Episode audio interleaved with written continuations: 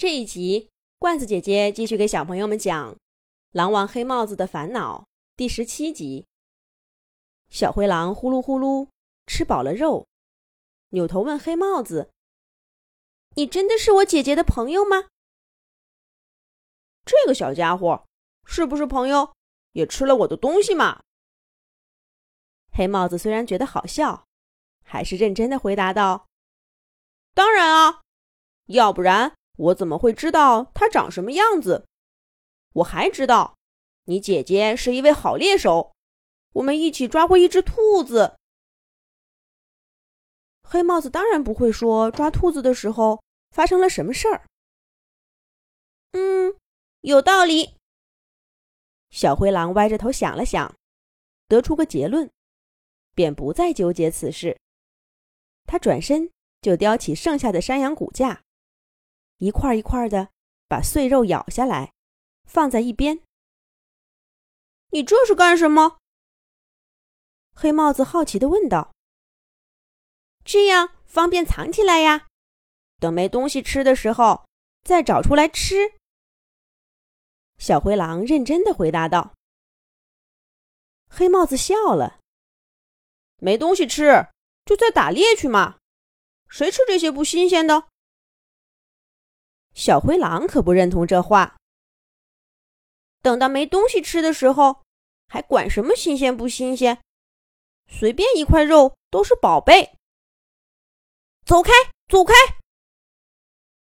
小灰狼恶狠狠地赶走了一只来抢肉的秃鹫，在骨架上认认真真的剔了半天，直到一点肉也找不到了，才恋恋不舍地下来。叼起一块肉往前跑，他早就看好了一块地方，那里被两块大石头拦着，还有一小丛干草，一点都不显眼。小灰狼扒拉开干草，挖出一个小洞，把肉埋进去，又重新用土盖上，踩实，再退后两步，看看自己的作品，然后再上前。轻轻地踩上两脚，重复了几次这样的动作，直到他挖过坑的地方跟旁边的地面看上去没什么分别，这才放心的回去拿第二块肉。黑帽子实在看得好笑，忍不住说道：“有你这么仔细藏肉的功夫，都能抓两只兔子了。”小灰狼依然不以为然。那是你，像我这么大的小狼，跑也跑不快，个头也不够大，抓什么也难抓到，我才不会放过嘴边的任何一块肉呢！走开！小灰狼再一次恶狠狠地轰走了一只小鹰，直到把所有的肉都埋进他找到的秘密地点，这才拍拍爪爪，放开了那具。没有用的骨架，看着小狼一本正经又颇有规矩的样子，黑帽子不禁有些好奇：“喂，你这一套一套是谁教你的？难道你们狼群都这么爱藏东西吗？”小狼停下手里的动作，回答说：“没人教我，我也没有狼群。”那你跟谁一块生活？孤狼并不少见，黑帽子也是一个人走南闯北呢。可这么小的狼，怎么会没有狼群呢？